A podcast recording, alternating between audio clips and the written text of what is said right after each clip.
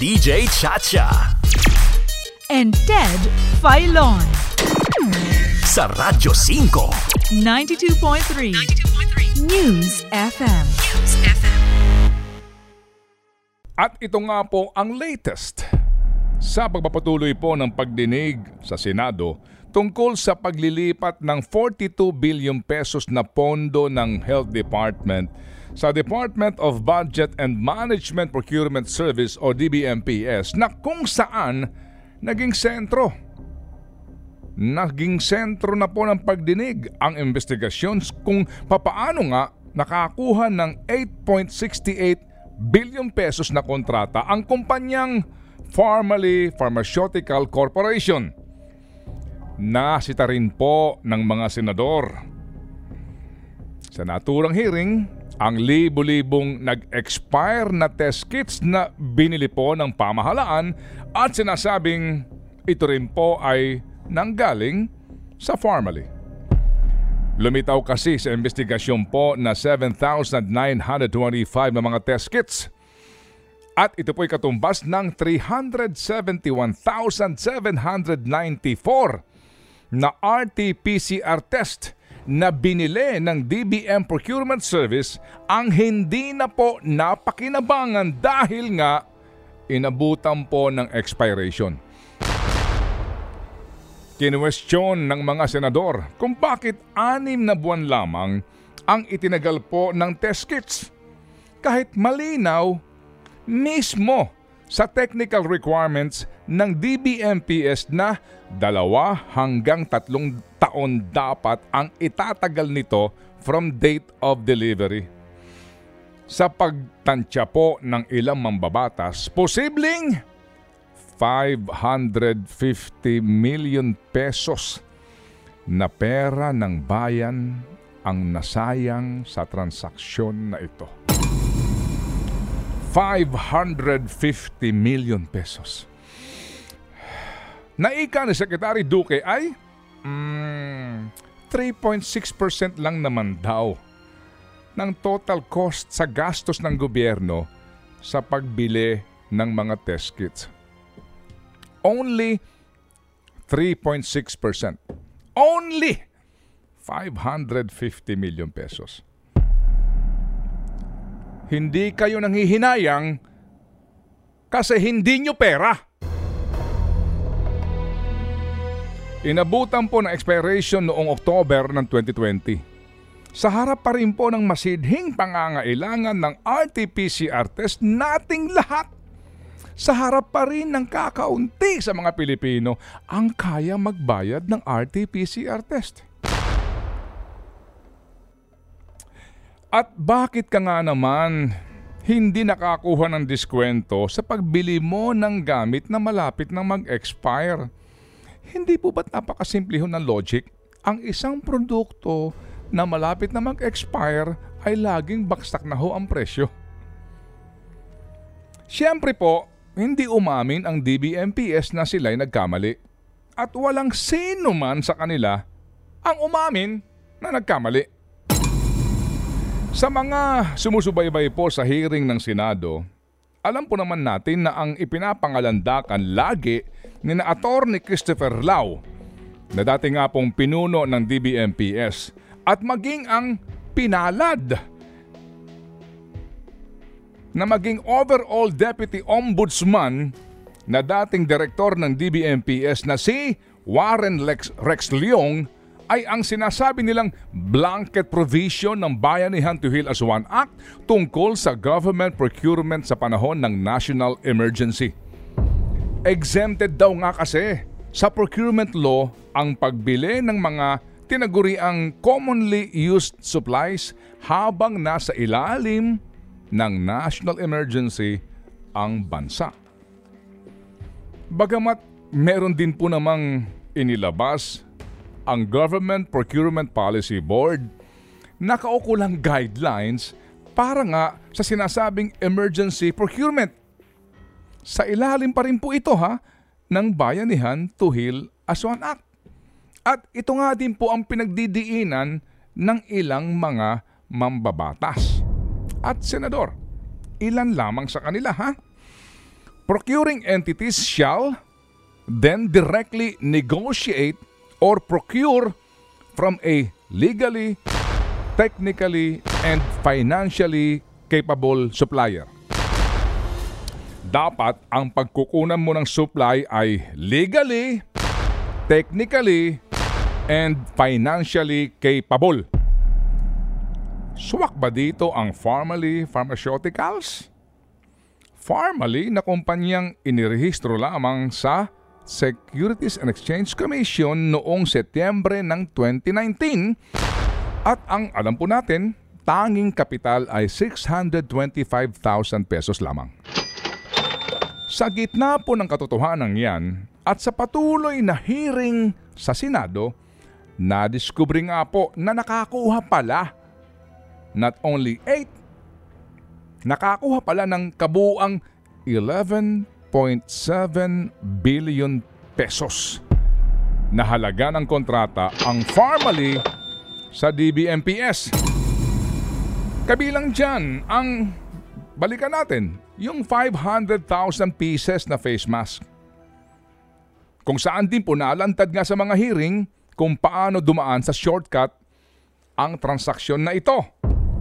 Wala pa ngang purchase order, agad nang dineliver ng Farmally ang kalahating milyong piraso ng face mask. At ito ang pinaka-latest. Ang pinagkunan po ng Farmally ng naturang face mask, as we all know, ay Tiger Phil Marketing Corporation sa halagang 23 pesos and 80 centavos bawat peraso. Pero ang Tiger Phil pala ay kumuha din lang sa isang kumpanyang ang pangalan ay Green Trends Trading sa halagang 18 pesos bawat piraso. Pero ang bili ng DBMPS sa Farmally ay 27 pesos at 72 centavos bawat piraso. Mga kapatid, ang objective po ng Government Procurement Policy Board Guidelines for Emergency Procurement sa ilalim po ng Bayanihan to Heal as One Act ay, if I read, to expedite the procurement of highly needed supplies. Pabilisin.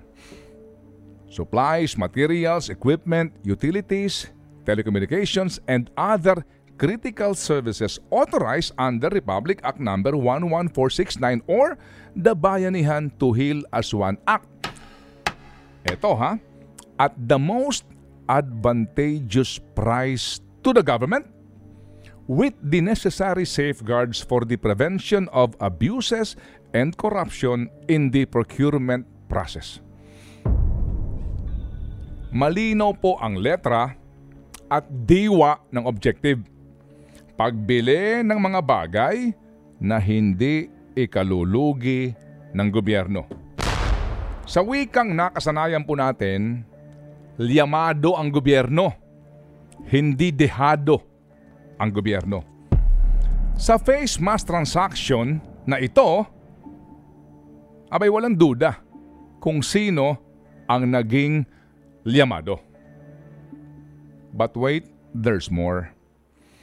Sa mga nagdaan pa rin pong hearing, inamin ni Farmally Director Lincoln Ong na wala silang puhunan para sa ilang pang kontratang nakuha mula sa DBMPS gaya ng 2 million sets ng personal, personal protective equipment o PPEs na nagkakahalaga ng 3.82 billion pesos at 41,400 na RT-PCR test kit sa halagang 2.8 billion pesos. Lumapit din daw siya at humingi ng tulong kay Michael Yang, ang dating economic advisor nga po ng Pangulong Duterte para maghanap ng pondo dahil kulang ika niya sila sa pera. Kaugnay niyan, inilantad rin po ni Senator Pampilo Lacson ang record na umano'y nakuha lamang ng Farmally ang mga PPEs sa kanilang China supplier sa halagang 1,150 pesos bawat isa. Ngunit, Binili po ng DBM PS sa halagang 1,910 pesos bawat isa. Dito pa lang po, 1.5 bilyong piso nga po na sana ang natipid ng gobyerno kung talagang nagpursige ang DBMPS na maghanap ng direktang supplier.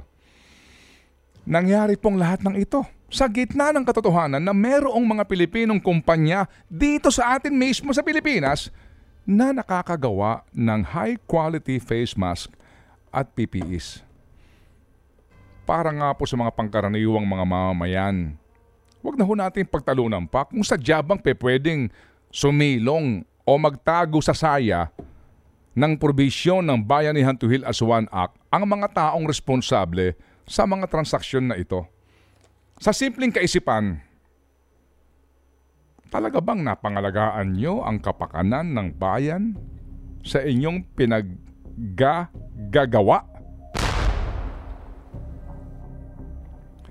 Did you spend our money well. Tapos ngayon, may panukala po dahil din daw sa kailangan ng gobyerno ng pera para ho sa pagtugon sa pandemya, may, panuwa, pa, may panukala ngayon na nakalusot sa kamara, third and final reading na buwisan ang Netflix, Spotify, Amazon at ilang pahong pinakikinabangan ng taong bayan para ho makapagbigay sa atin ng kaunting kaginhawaan. Dahil daw, kailangan po ng pera ng gobyerno sa pagtugon sa COVID-19 pandemic. Mukha pong hindi pa natin nakikita ang agarang pagtatapos ng hearing ng Blue Ribbon Committee sa isyong ito. At habang may mga nababanggit na mga bagong pangalan, lalong humahaba ang hearing. Kasabay niyan, marami na ho sa atin ngayon, ngayon pa lang ang nagtatanong. Ilang pong nakausap ko ang nagtatanong, paano ang ending nito? Saan ang ending nito? May mananagot ba? May mapaparusahan ba? May makukulong ba?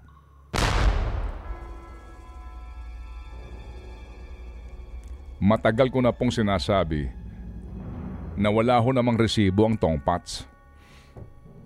At kahit may umamin na siya'y nag-abot o tumanggap ng tongpats, sa sistema po ng ating hustisya, hindi naman agad silang makukulong. Kailangan dumaan sa due process.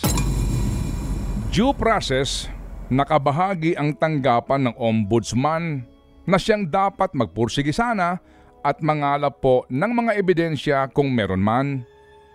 Tanggapan ng ombudsman kung saan nga nakaupo ngayon si Warren Rex Leong bilang overall deputy ombudsman. Si Leong na dating direktor ng Department of Budget and Management Procurement Service.